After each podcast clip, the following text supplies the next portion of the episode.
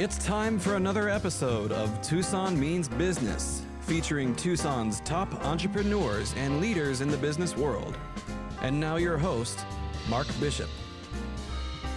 And welcome to another Tucson Means Business. And if you're in the film industry or like the film industry or always been excited by it, you're going to enjoy today's guest, I can promise you.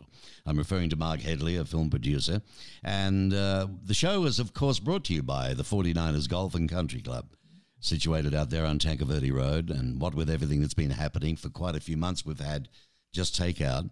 Well, the restaurant is open, but with all the criteria, you know, the apart of feet and distancing and so on, and masks are still on with serving and what have you. So all the precautions are being taken. But the restaurant is open. Of course, you can still uh, ring up and order and take away. And uh, I think the pool is open and the golf is still going. So, you know, you're welcome to do that. But the gym isn't open yet. So, uh, but the dancing is still on. So, the 49ers Golf and Country Club, thank you. Wonderful sponsors of Tucson Means Business. My guest today, Mark Headley, he draws from the experience that started as a teenage actor in American westerns. Now, for some of you, you're going to remember early as he was encouraged by his mentor director. Remember John Huston? Hmm.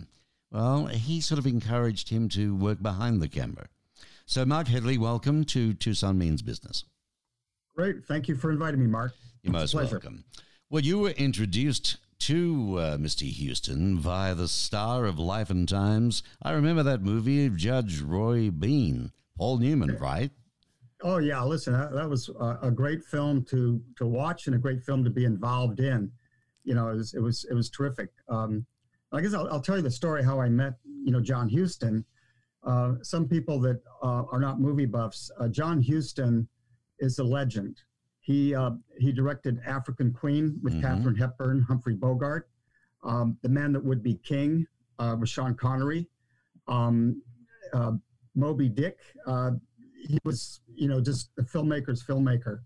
Um, anyway, uh, he came to Tucson to do Life and Times of Judge Roy Bean. The star, of course, was Paul Newman. Um, I was a kid, teenager, and uh, I thought I wanted to be an actor when I grew up. Okay. Mm-hmm. So I'd always follow Paul Newman around, bug him, ask him questions. Uh, the extras coordinator, um, Frank Kennedy, would come to me and say, listen, don't bug the actors. Okay. You're an extra. Stay in the corner. Anyway, um, and now you're only a kid at this stage, right? We're talking how old? Yeah, I was a kid. You know, just you know, didn't didn't know much about much about the film industry at all. You know, mm-hmm. and uh, mm-hmm. so I'd sneak over again and, and chat with Paul Newman. He was real friendly, and um, and at, at one point, I, I asked uh, uh, Mr. Newman, I said, before you do a scene, you go over and talk to this old white haired gentleman. um, wh- why is that? And he says, well, Mark, let me, let me introduce you. So he takes me over and um, here's a actor of yours. He didn't call me an extra. He said, here's one of your actors on Life and Times of Judge Roy Bean, wow. Mark Headley. So anyway, John Huston puts his hand down. I'm shaking John Huston's hand. I'm looking up at him. And I say to him, Excuse me, sir, but uh, what do you do? John Huston laughed that John Huston laugh. And he said, Well, son, I'm the director. And it was like the voice of God. And then right. I followed John Huston around the rest of the movie. They were here for three months. Amazing. So, Absolutely amazing because Huston, big name, big name. A lot of wonderful movies. And uh, this is Tucson Means Business. And the reason I've got, by the way, uh, folks, Mark in on this is we're talking money coming into Tucson. The old days when movies were made here, this place rocked like a gold mine town. And you know what? Everybody's working hard to try and get it back again that way, but it takes time. And uh, Mark is working on this right now with a new movie that's going to be made here.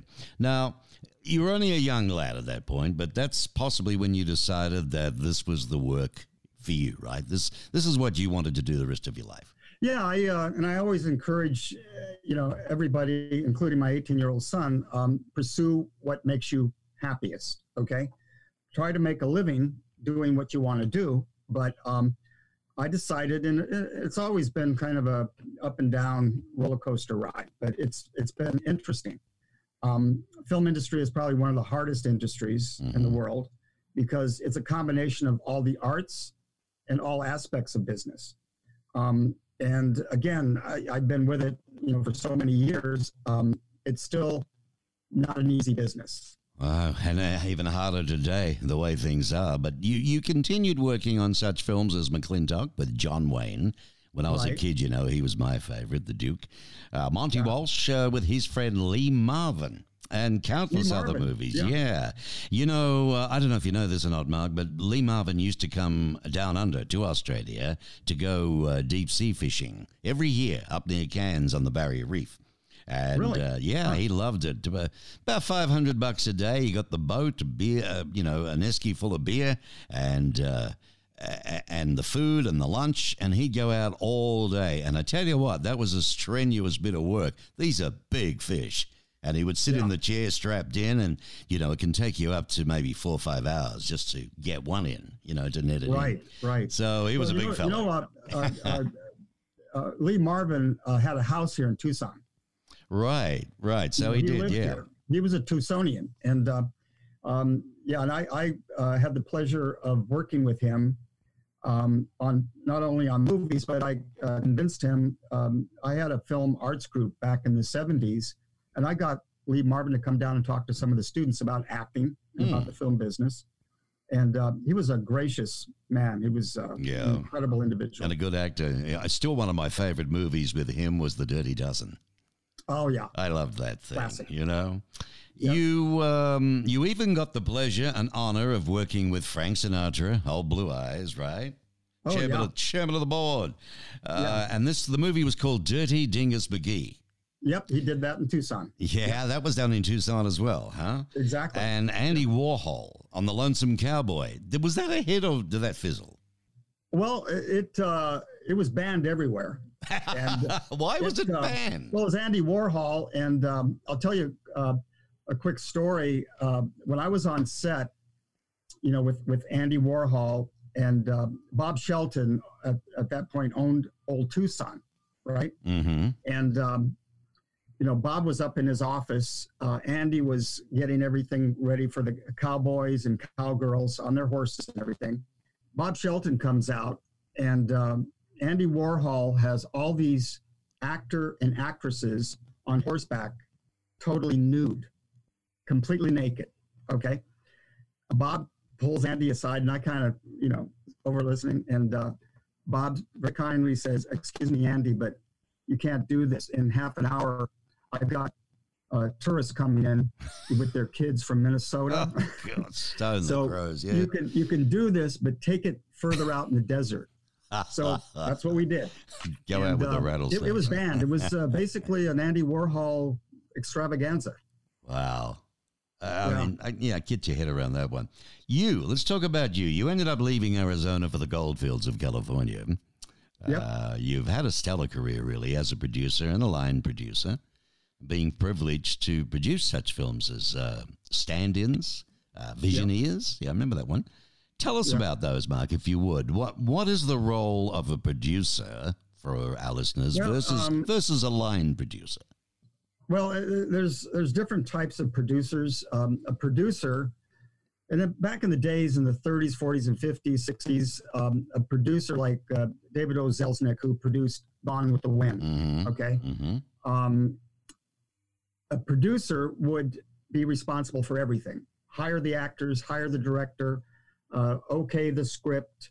These days, it, it's rather confusing because you'll see movies now with four or five producers. Who does all that work? It's split up amongst different producers. Well, you Um, see, you often see maybe six executive producers. Yeah, now executive producer, those are the people responsible for the money. They bring Ah, the money in. That's the hardest part of doing Uh-huh. a movie. You can't make a movie without money. Uh huh. So um, you have your executive producer, and then your producer is the guy or girl that puts all of it together. Okay. hmm And I usually, when I'm producing, I only have one or two other producers that I share, you know, to work with. But um, a producer, um, the definition of a producer is putting everything together. Now we're talking. then we're we're the talking director. the creative, right? Well, the creative and the financial. Uh, they, uh, as a producer, I figure out, um, you know, number one, I work with an executive producer. They have the money. I go to the executive producer and say, well, we need X number of dollars to do this movie. And they say, fine. And then I do a budget. Okay, usually it's about a 30 page document, Mm-hmm. and I've got everything lined out to the penny. This is what it's going to cost, you know, for the director, for the actors, for the sets, for the, locations. Right, right. And then uh, the executive producer usually says, um, all right, fine. You know, just so long as you keep on budget, I'm good with it. So they turn over the money, I spend it, make the movie, and then I turn it back over to the executive producer because the executive producer wants to sell the movie and make their money back. Okay. And I've done about uh, 60 feature films as a, as a producer, and uh, most of my films have made their money back. So, well, that's very good. But how do you know in advance? Because things can go wrong, right? And then you end up over budget, obviously, just like a business. It's like a business. Right. You've got to be careful. When you that does happen, do you have to sort of like crawl back to the executive producers and say, "Look, no, fellas, you know, no. Um, what happens is, you know, you, I have department heads, and I say, okay, you have, you know, maybe you have, you know, fifteen thousand dollars for this, twenty five thousand dollars for this department. Okay, Mhm. now, I give them the budget, and if they're if they exceed the budget, or they they want to exceed the budget, they come to me and explain why they want to spend more money. Then from there, I go to the executive producer, and it's a yes or no. You want to spend extra money for this? I explain, and I usually bring in the department head, and the executive producer will say, "Okay, fine, I'll spend the extra money," or "No, I don't have any more money to spend." So um, all my films uh, get approvals, and they don't go over the approved budget of the executive producer. Hmm. That's important. And if it did, and you couldn't get the money, is it a case of going back and snipping out scenes, or you've just got to balance it out with what you got, right?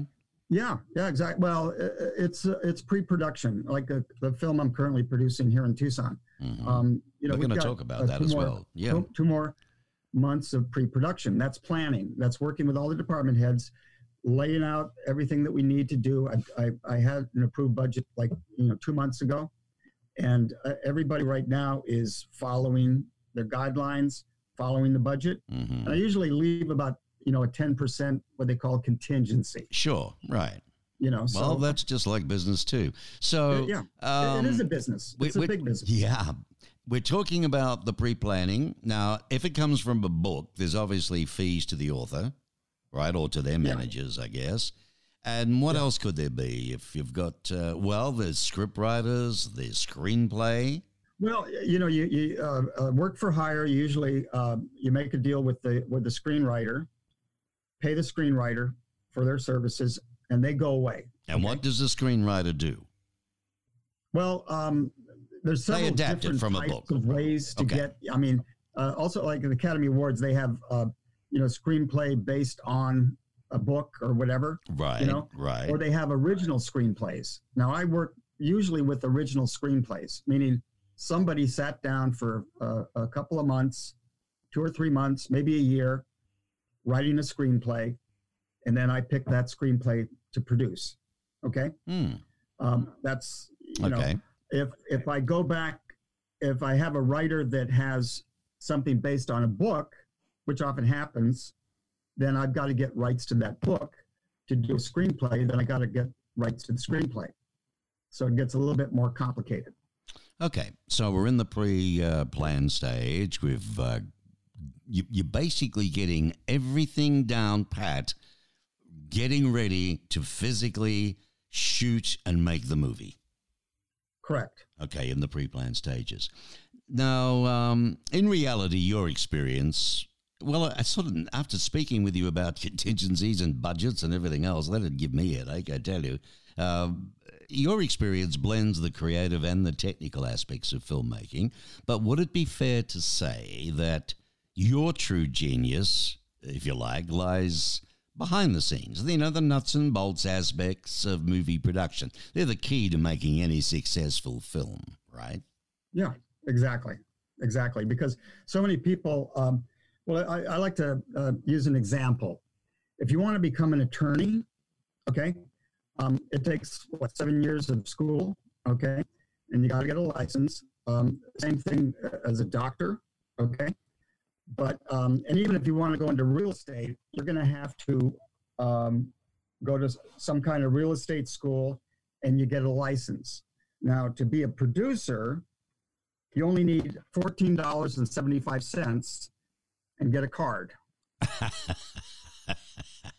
this what's the you card? don't need a license. Is that You SAG card? Is it? and- or- And you raise the money. Ah, okay. So being a producer is the easiest thing in the world. The hard part is getting the money. Yeah. So the executive producers, they're the ones that have got a hobnob at the parties and God knows what, or go to the. Uh, Yeah, yeah, yeah. Usually after like a half a bottle of champagne, you know, you, you got a deal. so is it a. you call them the next morning, call them the next morning before they recover from the hangover, and you rush over with the contract. Now, this part interests me because I know at the very other end of the scale, we've got the world premieres at Cannes or Cannes, however you want to pronounce it, and we've got different film festivals, and that's the end product where people go and if they love what they see, blah blah, they might go and distribute it and and pay for it and all the rest of it. But that's at the end of the scale. We're at the very beginning. We're trying to get money to make a movie from either a book that we love or has got enormous potential or a great idea or something, right? And we're we've got to get this. That tells me that if you're trying to get this dough from, you know, investors or studios, it's all about the verbal pitch of of how excited you are of why this would be a successful movie and why it would sell. Exactly. Exactly. Is that really quite sort frankly, of it? You There's, know? there's a, a, a, a hundred ways to sell a movie. You don't need to go to Cannes, although I went to Cannes uh, the last, you know, for the last 15, 20 Oh, years. It looks like a lot of fun, I got to tell you. yeah. And um, so uh, Cannes is a lot of fun. You know, it's the biggest film party in the world. Okay. Mhm. They also have the American film market, um, which is in Los uh, Santa Monica uh, every November. But um, you you make your movie, and then you approach everybody about it. You send out your screeners, and um, you get offers. We're talking about um, uh, approaching, you know, like for instance, there's Cannes or can is one thing overseas. And then Right. here we are, though, in America in November, right? And that's, uh, where Yeah. was that again? Uh, Santa Monica, it's called the American Film Market. And this is where people from all over the world uh, congregate with all their movies. And we have uh, buyers come from all over the world, from the different countries, to buy um, American product. So Cannes is pretty much when they come from all over the world uh, and the Americans as well, what do they have that movie on? What sample is it? Is it a full length feature or is it just the best bits of it, like a promo? Well, you, you know, uh, at the American film market, it can be anywhere from people pitching an idea, looking for executive producers. oh, Um, okay. they could have a one page synopsis, they could have a full screenplay, they could have a trailer to something that they started shooting, and uh, or they could have a completed feature film, or they could have a completed feature film that's already sold in different uh, foreign territories, Mhm. and they want to sell to other territories. Ah, or break it into the states, maybe. You know, it might be an English film or an Aussie film or something like that that Yeah. has potential merit of really making it in America, where the big where the big numbers are, right? Yeah, and if you have a foreign film like a you know a, a film done in Spain, hmm uh, an American producer might want to purchase it and dub it into English. Okay. and uh, you you watch Netflix, and uh, Netflix is buying a lot of foreign films. Yeah, I'm not happy about that. I got to tell you. And sometimes, mate, uh, it's out of sequence. It's out of sync. You know, Exactly. the mouths are closed while the while the uh, the verbal is happening, but then the lyrics are Well, up. It's all over the what? place. They, they should have shot it in English. What can I say? Fascinating. Uh, You know, people want to know about the game. Okay, so you'd be pretty excited then if you got at one of these uh, distributor dues, you know, uh, the nod and, and, and a check, uh, you know, with the promise of maybe the thing. Well, really, it finishes for what? For you when they buy it off you because they now become the distributor. Who, who have to distribute it through theaters and what have you around the world, and that's where they make their money, right? Yeah, uh, selling DVDs, selling rights to TV, selling rights to maybe Netflix. You know, Okay. they go out and sell, sell, sell. Um, now the problem with distributors, unfortunately, eighty-five percent of them are thieves.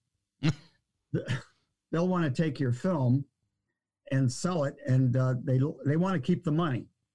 Okay, um, a lot of distributors, unfortunately, once a check goes from a territory into their account, it usually stays there. Really? So, um, you know, as I said, it's uh, So even in that game, huh? is tougher is tougher than actually making a movie. Yeah, I tell you what, it's in everything, isn't it? Welcome to America. Well, it's Yeah. everywhere, I guess. Welcome to the world. Welcome to the world with that industry. And yet Yeah. there is a content shortage, isn't there, out there for uh, also, but they're screaming for, for different content. Well, everybody's frozen right now. Even Netflix, um, um, everybody's not producing. So um, right now, there's going to be uh, right now there, there's there's enough content, but soon there's not going to be enough content, which is good for the independent that can get out there and knock off something, you know, fairly quickly. Right. Uh, it's Tucson Means Business with Mark Bishop here on Tucson Business Radio X, which, uh, of course, this will be a podcast and it'll stay on the channel so you can listen another time if you're busy or you want to tell somebody about it. And it goes on all the uh, various uh, podcast platforms around the globe as well. Now, we're talking with Mark Headley, who's a producer, and really a lot more than that. He's done all sorts of things and an ex actor. He's working on a movie that's going to come out soon. Well, being put back a little bit now to shoot, but it's going to be done here in Tucson. Now, I want to ask you this. You're with Southern Arizona Video Productions uh, that does feature films and live streaming. Do they help get films into production with casting and shooting as well? Uh, well, actually, um, uh, I pretty much head up the features division, but I also work with them on live streaming, uh, commercials, uh, documentaries, corporate videos, uh, everything and anything that you want to do in video or film. Hmm. You know, uh, through Southern Arizona Video, they've been in existence for about ten years here. Yes, And, indeed. um, and uh, yeah. sadly, the, uh, you lost your uh, uh, Yeah, Harry. Harry, uh, part owner and uh, CEO and so on. Harry Finders, a lovely gentleman, absolute wonderful soul. And uh, he left. So uh, Nick is now what? Um, yeah, Nick Murray is uh, the current owner. Uh, they were partners, and Mhm. uh, unfortunately, when Harry Harry, uh, I had the pleasure of working with Harry for about a year and a half. right. before he passed. Um, but uh, a very generous individual, very knowledgeable.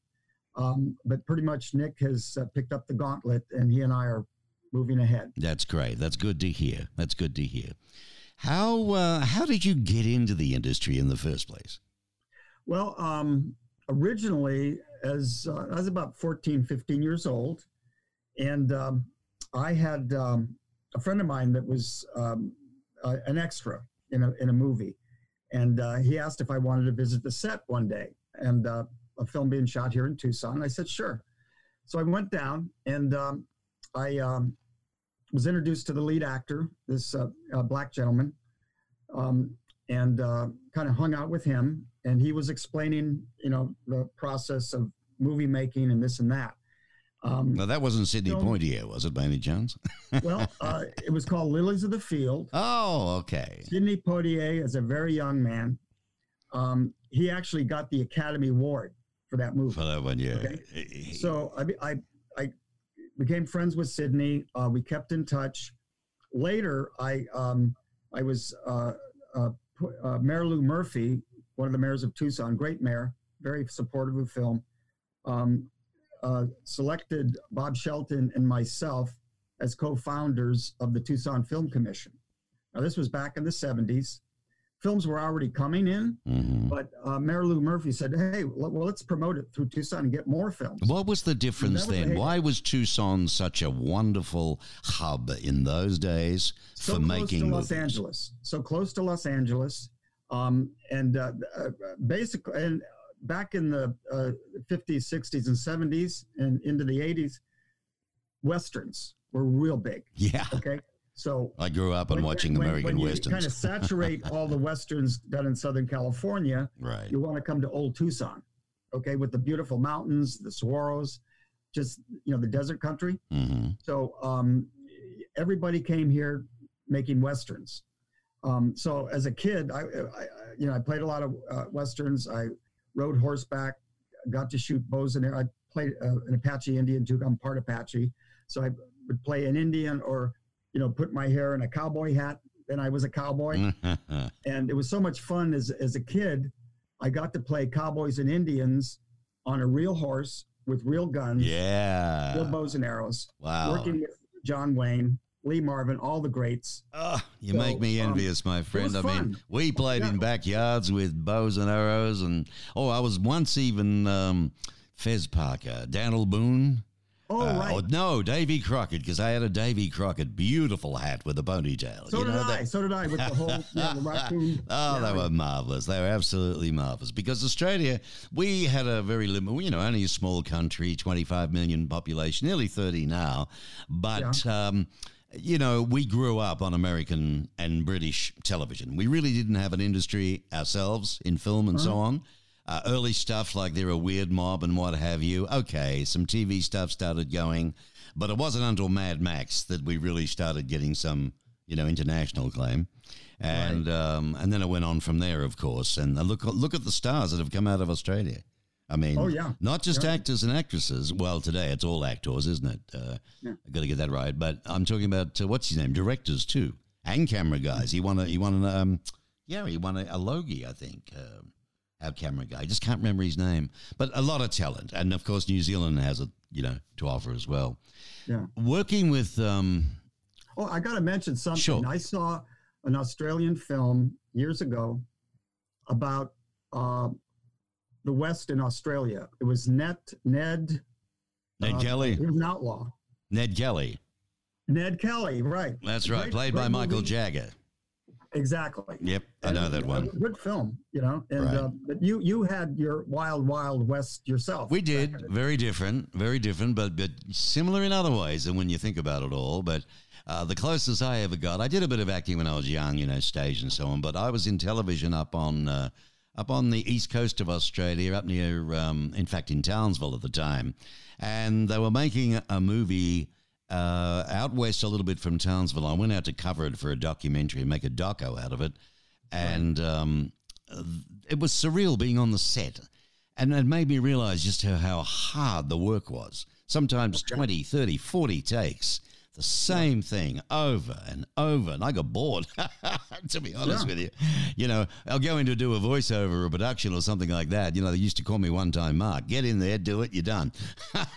These Well, guys, that's the way. boy. That's the way I work. Well, you know, you can't, you got to watch the budget though, right? They, ca- what should be done in maybe three takes uh, doesn't need fifteen or twenty. Well, let let me tell you something. Uh, one of my heroes who I worked with back in the day was Clint Eastwood. Oh yeah, I've always loved his work. Yeah, Now, um, Clint Eastwood, um, one take Clint Eastwood. yeah, Um, and and basically the reason he said he would take one or two takes and move on because he grew up doing westerns, and you know horses get would get impatient, get the shot, you know before the horse starts moving around too much. right, okay? right, okay. And that's what he does to this day. He does one or two takes, and what I've learned over the years is, yeah, you can do thirty takes, but that actor is going to save the best take for last because he realizes you're going to work it, work it, work it.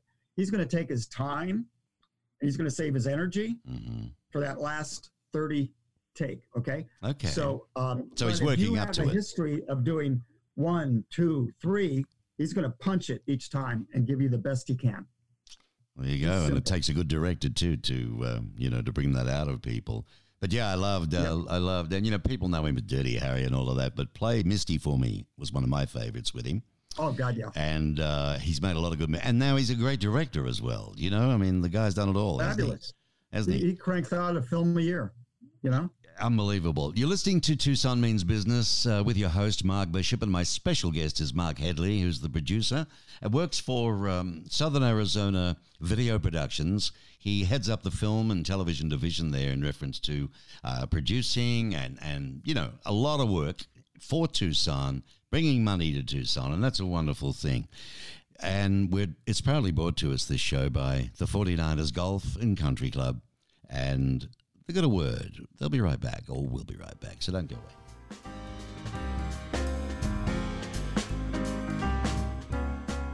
Lisa DeFalco is the Director of Fitness and Events at the beautiful 49ers Golf and Country Club. And don't forget, it's open to the public. And you may not want to play golf. You may not even want to go to the restaurant for a bite to eat, whether it be breakfast, lunch, or dinner. Maybe you're a fitness person. Boy, is there a lot at the club. Lisa, you, you have so much that the club can offer somebody. Well, yes, we do. And we have a lot of things going on in the fitness center for all ages. We offer different kinds of classes from Les Mills Body Pump to yoga. We even have boxing now. We Wow. Have, I know. We've got some boxing. We also have ballroom dancing for adults. We have lots of different kinds of Really? Ballroom dancing too. This goes on during the day, right? Yes, In the during the beautiful big new fitness center there at the club. yes, it is a beautiful fitness center. Wow. And we have lots of other um, activities for for families who aren't really a member. You don't have to be a member to be a part of some of these programs. We work a lot with the school district, Tanque Verde Youth Programs, buses the kids from school to the club to do golf lessons, fitness classes, swimming. The junior high kids get to come on over and do some body pump. It's wow. really amazing. Isn't that a great thing? So they bust the kids there, and they must have a ball. I can Oh. imagine the smiles on their faces. They're so adorable. We just love the kids. They have so much fun. It's a blast. So there's plenty to do, and with summer coming up, of course, there's aerobics, isn't there, in the pool? Yes, we have water aerobics in the pool, and uh, we get a lot of people in for that. That's a really popular class. It'll change a little bit over the summer because we have a huge swim team, a lot of fun stuff with the swim team going on. And we also have junior recreation camps over the summer, a lot of things to do for the kids, and it's mostly all day. We work with Tucson Twistits, they come out and do some clinics. Uh, 72 Aquatics comes out, brings out their scuba equipment, and the kids get to go scuba diving in the pool, which is That's cool. pretty cool. Anybody listening can phone you on what or contact you directly. How do they do that? they go ahead and call. They can call the club at 749 4925, extension 211, or you can send us an email. Check it out on the website at 49ercc.com. Lisa DeFalco. She is the director of fitness and events at the famous 49ers Golf and Country Club. You're listening to Tucson Means Business. Now, Mark Headley is my guest. What challenges has the company faced, particularly with COVID 19? What happens to a production company when all this goes on? Well, um, we actually haven't missed a beat. Um, it's the clients. The governor basically considered uh, media companies uh, essential businesses. So we've been open since day one. Okay. Uh, it's the clients like, uh, you know, uh, uh, live streaming. Uh, that's that's uh, you know we've lost uh, concerts that we usually cover. We've Mhm. lost Mm-hmm. But um, we just recently, a couple of weeks ago, did a uh, live stream uh, graduation, uh, high school Okay, graduation, which is okay. interesting Yeah. because we did it for Gregory School, and uh, you can go online and, and, and get uh, the live streaming, but um, it was almost set up like a, a, dri- a drive-in movie. Um, Sure. You had um, all the kids show up with their parents in a car, and they had the podium in the center, and we had with the Pro Sound, a, a company we worked with down the block, Mm-hmm. set up an FM, which they hadn't done in years, um, to pipe in everything into the car radios.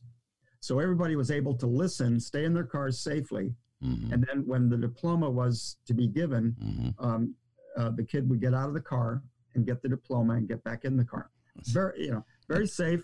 You know, um, Yeah. but I mean, hats off to you. I mean, I was graduation. I think it's darn good because a lot of kids had to miss out. I mean, I was going to my uh, my next question was going to be, Mark, uh, how do you overcome you know these challenges of people not being able to do you, you, do ha- you have to reinvent yourself. You have to adjust to the t- just like in making a film. When something happens, you simply have to adjust to it. Keep shooting. That's it. You know, maybe there's a movie there, short movie. Gradu- Well, actually, you know graduation. Uh, we're doing we're doing a movie. We're doing a movie um, uh, with interns. We have uh, uh, several interns that work with us right. and and help out, and uh, and they want to learn the film business. And I had them write a script, and um, it's called "Bring Out Your Dead," and it has news clips from all this craziness. You know, the protests, the riots. Ah, okay. Um, and it's all about what's going on right now. We're going to start shooting um, with these interns next week because we have all this equipment here, just gratis. We're going to give them the equipment, and they're going going to go out and make a feature film. Um, why not? Why not? you know, Good on them. Move forward. Let me let me ask you, Mark Headley, what what project uh, would you say that over the years and everything you've done, what what are you most proud of? Um, well, actually, the film uh, Stand-ins, which uh, you know, I uh, remember the name. Who was in it? um, uh, well, people, uh, Daphne Zuniga, who um, Oh, she was gorgeous. Yeah. yeah, yeah, Daphne Zuniga. Uh, um, Started and- off in uh, 90210, I think. exactly Daphne exactly. Zuniga. Yeah, I lovely to work with. Yeah. And um, then um, uh, Missy Crider. You know, I don't know if you've heard of her. I've heard of that um, name too. Mhm. Yeah, and um, um, yeah. Well, actually, uh, one of the highlights was working with uh, the cinematographer Andre Sekula, who shot the picture. Okay. Okay. Okay. And um, he was a cinematographer, a friend of mine, and he agreed to do this this picture. It was a low budget, you know, but he agreed to do the picture uh, as a cinematographer. And his credentials before that was he was a cinematographer on um, Reservoir Dogs. Oh, yeah. I remember that Quentin one. Tarantino. And the another one that brings them up for me was Straw Dogs, the original with, um, oh, um, the very sexy Dustin blonde Hoffman. Dustin Hoffman and the Yeah. Suzanne, uh, what's her name? I think Right. she was British. Reservoir, Reservoir- Reservoir Dogs was uh, Quentin Tarantino and Michael Madsen. Right. And uh, Right. then Andre Sekula was the cinematographer on Pulp Fiction. Yeah, classic. classic, isn't it, huh? Yeah, It's like Kill And, uh, Bill. Some of these never um, die, these things. yeah, and, and the uh, cinematographer, of course, was impeccable.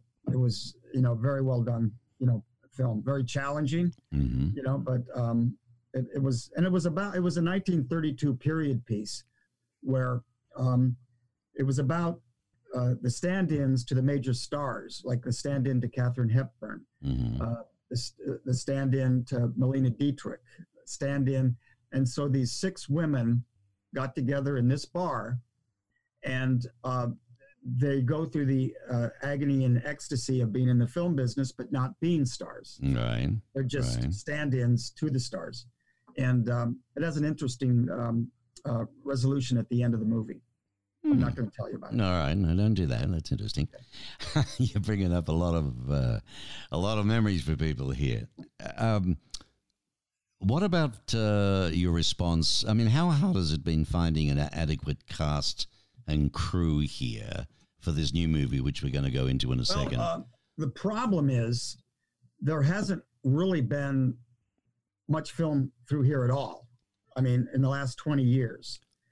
Uh, and a lot of people to survive, the professionals here have either had to go to Los Angeles or New Mexico or Atlanta, Georgia. Now, when we're talking about professionals now, this is the whole gamut of the industry from, you know, um, uh, cameramen to directors to actors to writers, you know, everybody, Everybody. right?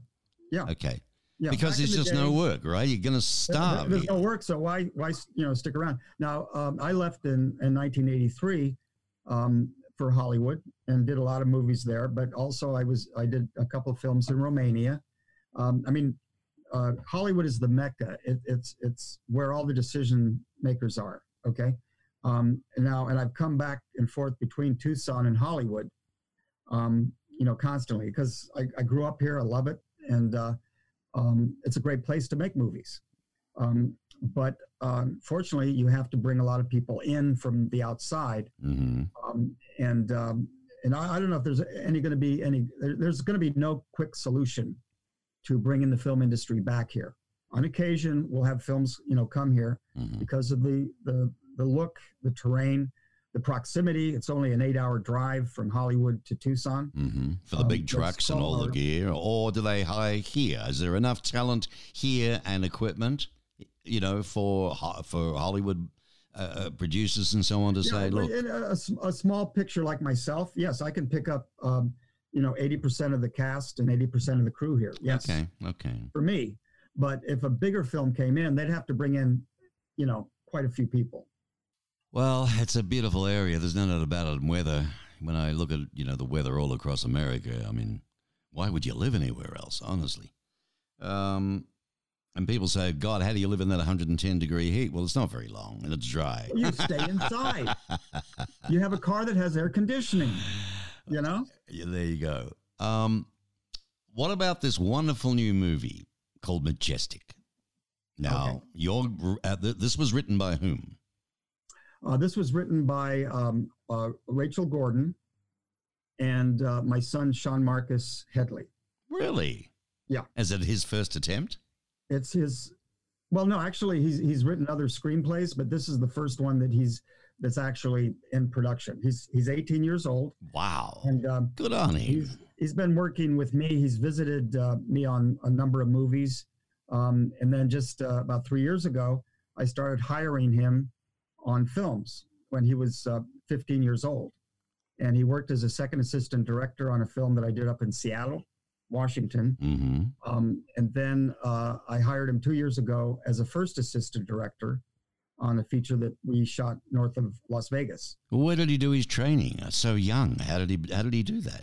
Uh, uh, School of Hard Knocks. I mean, he just, you know, uh, he's Uh-huh. been visiting uh, my movies since he was born. Right. Okay. So he's picked And, it. uh, He's as a matter of fact, I did a film. One, Right. one film I am, you know, quite proud of is uh, Visioneers with Zach Galifianakis, the actor.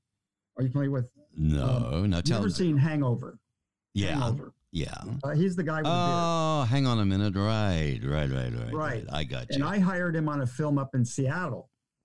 And um, Sean Marcus came up and visited me, you know, with his mom.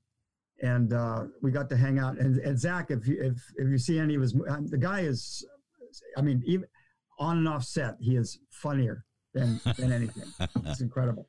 So, yeah, so my son, uh, kind of uh, osmosis wise, is kind of picked up his visiting sets, you know, wherever I'm, I'm shooting. Mhm. So he can do screenplays. So if I went if I went to him with an idea, you know, for for a movie, right? He'd be Right. able to screenplay it and set it up so that it could be shot. Yeah, well, you know what? Anybody can really write a screenplay. Um, it uh, it takes a program, Final Draft, which is a great program. It's like 150 bucks. Oh, online. okay. Yeah, yeah, and and and you can write a screenplay. Um, and uh, what what I got involved in uh, writing was a film that I did years ago in the 80s called Vampire Bikini Beach. Okay, and um, I'll tell you a quick story how that. All right. We got time and I'll tell you a funny one about when I first came to the States, what job I did and Okay. and what movie I worked on for what it's worth, but not on the set or as an actor or anything else. It well, I'll tell you now. I was on the bloody phones trying to raise money to make it. Oh, okay. I was given a stack of uh, penny leads, as they're called, Right. and we were trying to raise money for this second movie of the guy that was the uh, uh, producer of uh, God, I forget the first one, but it was a massive hit. Um, oh, it was to do with uh, uh, werewolves. Can you remember a movie with? Oh, uh, American, American. Uh, no, it wasn't that. I'll think. I'll ask the subconscious. It'll pop back in. So you could you go ahead. You tell me that funny story. Okay. Um, well, anyway, um, I read a book, and this is for some of your readers that are interested in in writing screenplays. Okay. Um, Linda Seger, and Seger is S E G E R. Mhm. She wrote a book called "Making a Good Script Great." I read the book, you know, um, in the mid '80s, and uh, I followed her formula. Okay, and within uh, 30 days, I had written a screenplay, and I thought, you know, before I wrote the screenplay, I said, what, what would be an interesting subject that I would be interested in doing? And uh, back then, I thought, okay, well, vampires are always popular, and women in bikinis. Why are vampires always popular? Tell me. No, well, actually, it, it is. Uh, you know, it's a myth that is uh, one of the most exploited Right.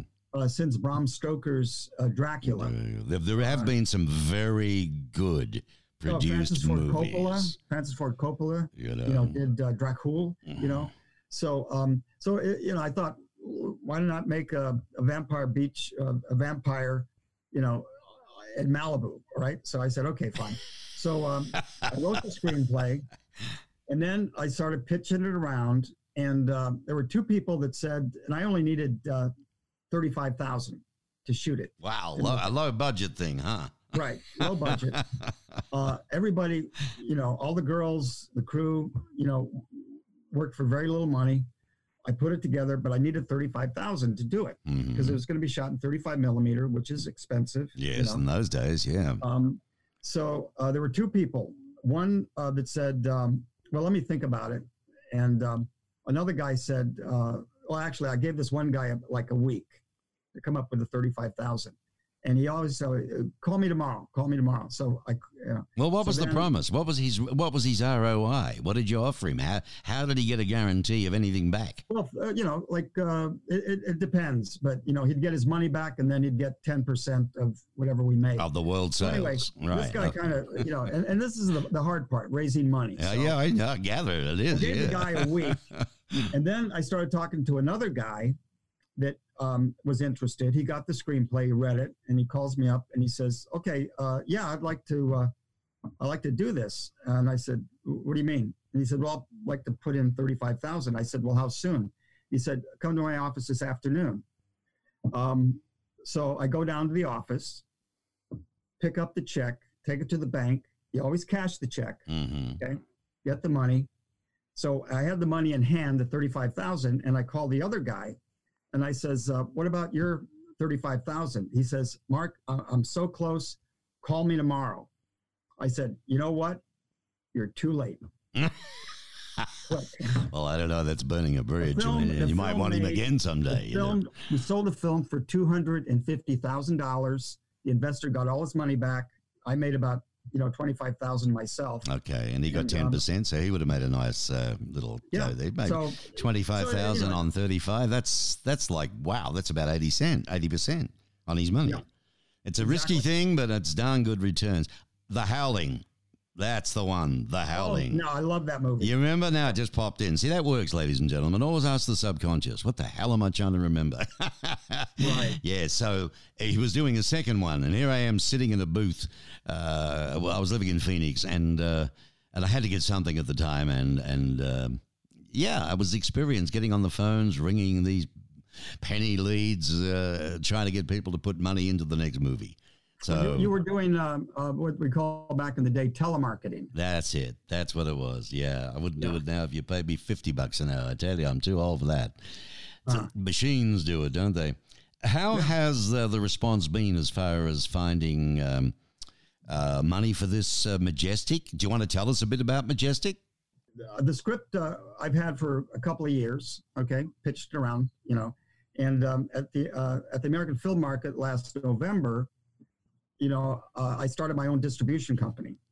You know, Headley International Pictures. Hmm. Okay, Cool. and um, so um, this uh, Chinese woman was kind of floating through, you know, the market, and um, a friend of mine spoke to her, said, "Oh, you got to see Mark Headley. He's got, you know, some films that, you know, that are for sale." So she came in, saw some of my previous films, and she says, uh, "Yeah, this is this looks really great. Um, but what uh, do you have any films that you're working on now?" And I said, "Well, several. What what kind of you know genre are you interested?" Yeah. in? What talks you cook? Tell me. exactly. And she says, "Well, I'd like something that would be good for the Chinese market." And I said, "Okay." So I came up with the Majestic, which is about a young girl, a young teenager that saves the life of a horse.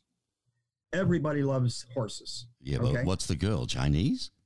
Uh, no, uh, American Girl. It's an American movie, hmm um, and we're currently casting for the lead role, Scarlet.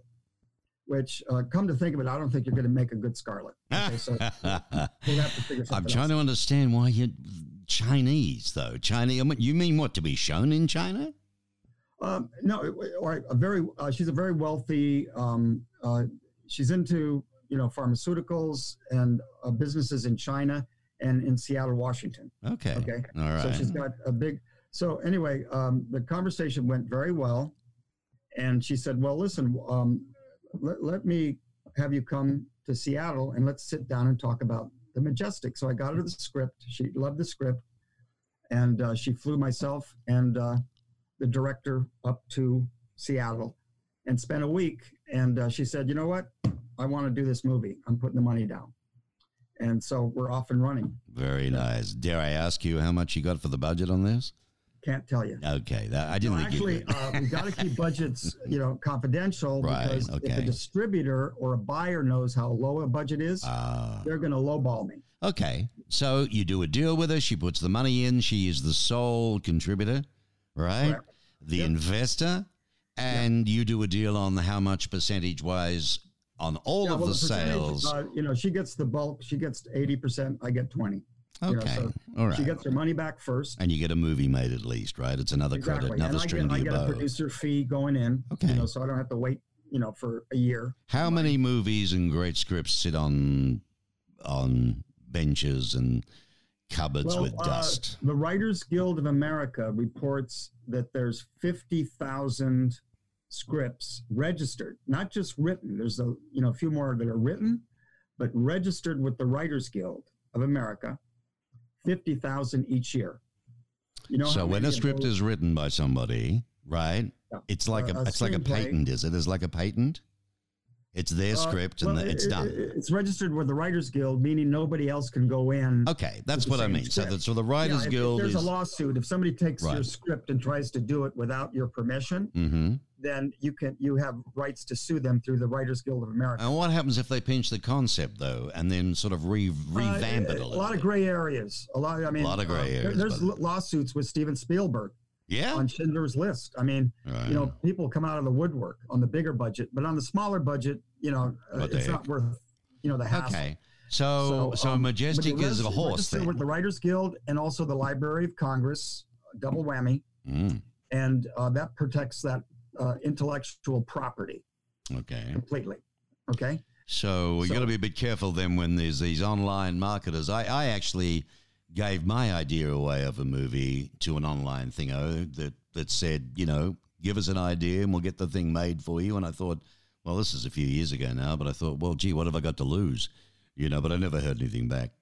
But if I see that Well, movie you know, bob uh, up so somewhere one day, I people tell you love to steal ideas, you know, and you can't copyright an idea. no, you can't. Um, That's even the a problem. treatment. You know, um, but with the Writers Guild, you have to have at least thirty pages, you know, to to register with the Writers Guild. But you do that, and then you're you're protected. Okay, so thirty pages. What about the old the old thing we used to do for you know writing other stuff? We could put it into a brown envelope and post the thing to us, so you've got a post date on it. Um, well, you can do that too, but a Writers Guild and Library of Congress. That's two, enough. Two professional ways to do it. You know. Let me ask you about uh, the fun of the game. You know, there must be big celebrations after a wrap before it gets to the cutting room Oh yeah, the floor. rap, rap party. the wrap party, and then how long before a thing is ready to sit down and watch it in a theater? Um, well, I like. Uh, I have a saying that two hours and a bag of popcorn to everybody else is a year out of my life. so, and it's all gone like that. Yeah. Yep. But what's it like getting the reaction when you've produced a show or directed it? Uh, what's it like sitting there waiting for the crowd to either storm out or clap your or first boo? screening is with cast and crew, which are prejudiced to the movie, Right. and will laugh at all the right places. Yeah, and yeah. Do they go on with, oh my God, I said that? Or do I look like that? Or, oh. oh yeah, It- it's a celebration. It is a celebration. Off after all this hard work, the one celebration is the wrap party. Usually a week after you wrap, but uh, since we're bringing so many people in from Los Angeles, we'll probably have the wrap party the last day of shooting. right, okay? right. Uh, so we all party there. You know, we've been together for how you know, God knows how how long, All right. and um, Well, then it's a nice thing. It's usually like- about three months uh, to the premiere. okay. Yeah, that would be fun. Going to the premiere would be real. Oh, yeah. real good fun. That one. Everybody decks out, you know, Yeah. and, and they come and watch their work. Yep, that's is, and it's work. I mean, when you're getting up at three and four in the morning, uh, long day shooting, isn't it? You know, Yeah. right. Yeah. You know, uh, what's the earliest you would start, unless you you're wanting that, you know? Uh, you know what? Uh, I did one film, which I don't like. You know, uh, these hours. Um, I I had to be on set for forty straight hours. Oh. Straight hours. were you okay. physically We- we were, working? uh, yeah. Oh yeah. I was. Uh, but also, it's it's an adrenaline rush too. You know, you got Mhm. things happening. It's Sure. not just sitting there. You know. So, um, and then I had one film shoot where uh, usually it's a twelve from a, a twelve to fourteen hour day. Okay. Mhm. Um, I did one film years ago in Los Angeles where it was all night shoots for 24 days, and that was brutal. You know, you have to get on set at six six at night, Mhm. leave at six in the morning, and this was up in Topanga Canyon in the wintertime, cold. Okay. All right. No, I can relate to that. Well, years I had years in radio, you know, before television, and uh, when you do all shifts across the board. I mean, I started with mid dawn, and then you work your way in breakfast. I mean, oh boy, you know, you're up early, three thirty, four, and you're on here at five. So, and I understand around the clock, and it, it knocks your body around. It really Oh, yeah. does. You know, it's it's Yeah. it's So hard one thing, work. One thing I like about about um, getting up at four or five in the morning, no traffic in Hollywood. Very good. Yeah, At seven o'clock in the morning, forget it. that's a good know, point. But Well, you know, at Mark, five it's, o'clock, it's you go right to set, you know, and then at eight o'clock, come home. just like a day's work, you know, and you make it movies. Listen, Majestic is the name of the movie. We're going to look forward to this. Is there going to be a big thing in Tucson about it when it's ready to be released? Oh yes, very much so. A lot of people in Tucson are, are totally behind it, and um, we're actually doing another open casting call a week from uh, this Saturday Mm-hmm. at Southern Arizona Video, and it's open call from 10 a.m. until 2 p.m. Anybody can come by. You know, we're looking for you know all types. All sorts. I might just rock down there myself on that. Yeah. Where can people find you, mate? If they want to contact you, talk to you, or anything else, uh, I know Um, the website let- is let me give southernarizonavideo.com. Yeah. Let me give you the office number. Okay. okay, um, Sure. the, And uh, um, well, it'll be up on the site anyway, permanently, along with your Okay. uh, photo and so on. Okay. You look a little bit like I'm trying to remember uh, who's the kid? What's his name? Blonde hair. He started young. Uh, God, I some, Brad Pitt. No, not Brad, Brad Pitt. Pitt. There's another one. There's another little fella, the Home Alone guy. Who was that? Oh. Uh, I know what you're talking about. yeah, you, we know. You know, I don't, the subconscious is done. I don't want to give it another one for now. Oh, let me give you the phone number real quick. You Yeah. ready? Shoot. Oh, 520 Five two zero 349 three four nine 5717. five seven one seven. Right. Fantastic. But it's best uh, uh, uh, a week from Saturday, go, uh, you know, from 10 a.m. until 2 p.m. mm-hmm. Come, out, come down. All right, and that's at Southern Arizona Video Productions. Easy to find. Yeah, nine, yeah, 911 911 South Tyndall Mm-hmm. Avenue. 911 South Tyndall Avenue. Just look it Yeah, up. which, which is uh, north of 22nd and west of Park Avenue. right. That's all right. Yeah. Do they want to come in on the interview?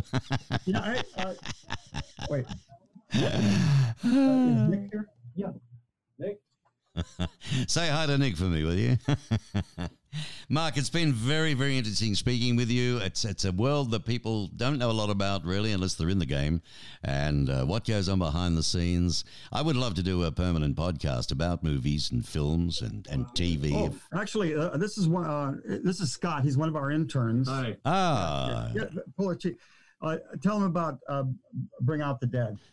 Oh, uh, bring out the dead. It's um, I tell you what, I haven't got you, even though this is audio, but I do have got you on Zoom video at the moment. But there's your head. Got you. All oh, you right. now? I got you. And you've got a minute.